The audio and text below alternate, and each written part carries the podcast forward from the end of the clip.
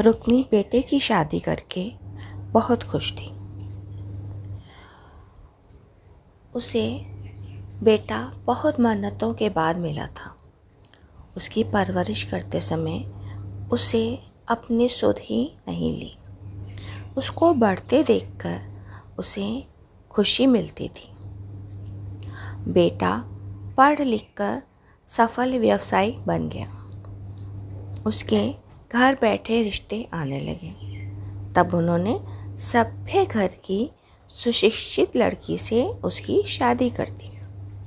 कुछ समय बाद उनके घर एक बेटे ने जन्म लिया। उसके कारण उनके घर में हर तरफ़ खुशियाँ ही खुशियाँ आ गई।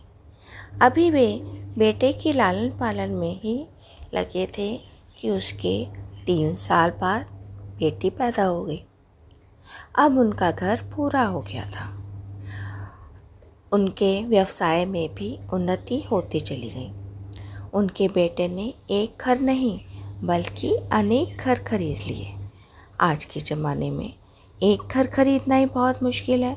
उस हिसाब से एक से ज़्यादा घर होना तो मतलब बहुत सफल हो गया। उसकी उन्नति देखकर सब हैरान रह जाते थे।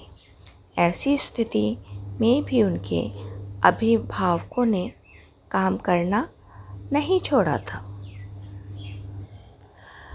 उनके पिता सरकारी नौकरी करते थे, साथ ही एक दुकान का ध्यान भी रखते थे। पिता की अनुपस्थिति में माँ दुकान संभालती थी। उनके बेटे ने अब पौष कॉलोनी में घर लिया। वे भी बेटे के साथ उस घर में रहने चले गए। कुछ समय के बाद वे वापस अपने पुराने घर में आकर रहने लगे।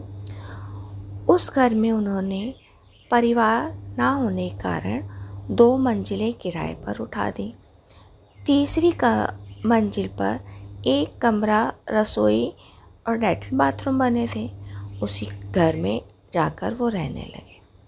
इतनी ऊंचाई पर उन्हें गर्मी भी लगती थी, लेकिन उनको इस बात का ख्याल ही नहीं आता था, क्योंकि अपना घर अपना होता है। कोई भी घर, कितना भी ऐशो आराम वाला हो, लेकिन वो अपने घर की जगह नहीं ले सकता।